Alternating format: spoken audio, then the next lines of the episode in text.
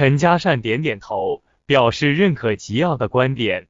他接着说：“明天就要过年了，特别是年三十夜里，是百鬼夜行的日子。当务之急是控制住铁蛋身上的恶气。至于怨气诡异，说倒不必担心，谅他在我俩面前不会太过放肆。”看到铁蛋那幽怨眼神，当时我是动了恻隐之心的。记住，耀儿与邪恶斗，一定要意志坚强，万不可有疏忽大意。更不可有仁慈之心。我们救的是铁蛋的命，消除的是他身上的心魔或鬼祟，两者不能混淆。走到后院，先给铁蛋戴上手镯，大不了我们爷俩轮班，看他所附心魔如何兴风作浪。仨人一前一后走出坐诊处，向着极光一家住的堂屋走去。当陈家善来到铁蛋面前时，铁蛋并无异样，礼貌的喊了声爷爷。问道：“爷爷累了一天了，咋还不去休息？”陈家善开门见山的说：“孩子，别怕，以爷爷看，你是被心魔缠身，我现在就给你治病。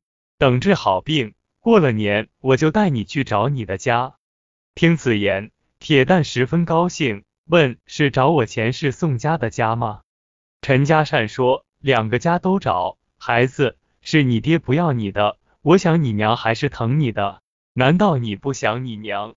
显然，陈家善的话触到铁蛋心的痛点，他旋即低下头，喃喃的说：“想，也想我弟弟童锁。”陈家善安慰道：“孩子，有爷爷在，就能帮你找到你要的一切。不过你要听话，你能答应我吗？”能。铁蛋满含期望的眼神，定定的说：“那好。”现在给你的左手戴上一只手镯，就是白天见到的那个，行吗？看得出铁蛋并不多么情愿，但还是轻轻地点了下头。吉奥从口袋里拿出手镯，由于铁蛋是背对了豆油灯光，手镯反射的十分微弱的光纸照了铁蛋的后脑勺。戴好后，铁蛋故意将袖筒向手腕拉了，伸右手将手镯向袖筒里推了推。陈家善仔细观察这铁蛋的一举一动，对吉耀说：“我敢断言，此时铁蛋的心智十分清醒。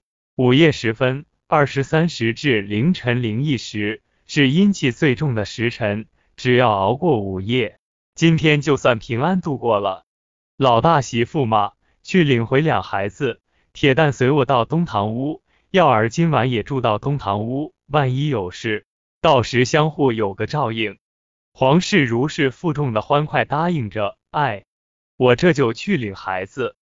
吉耀说：“爹，其实你不嘱咐，我也会与你在一起。”走，铁蛋，咱们到东屋去。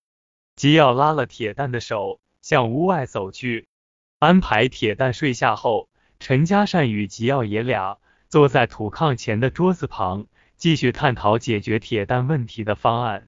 望着很快入睡的铁蛋，吉耀显得有些沾沾自喜。放松心情的吉耀斜靠在炕上，进入一种似睡非睡的状态。陈家善的神经依旧绷得很紧，他不时的给地上的火盆加点木炭，以便屋子里不会太冷。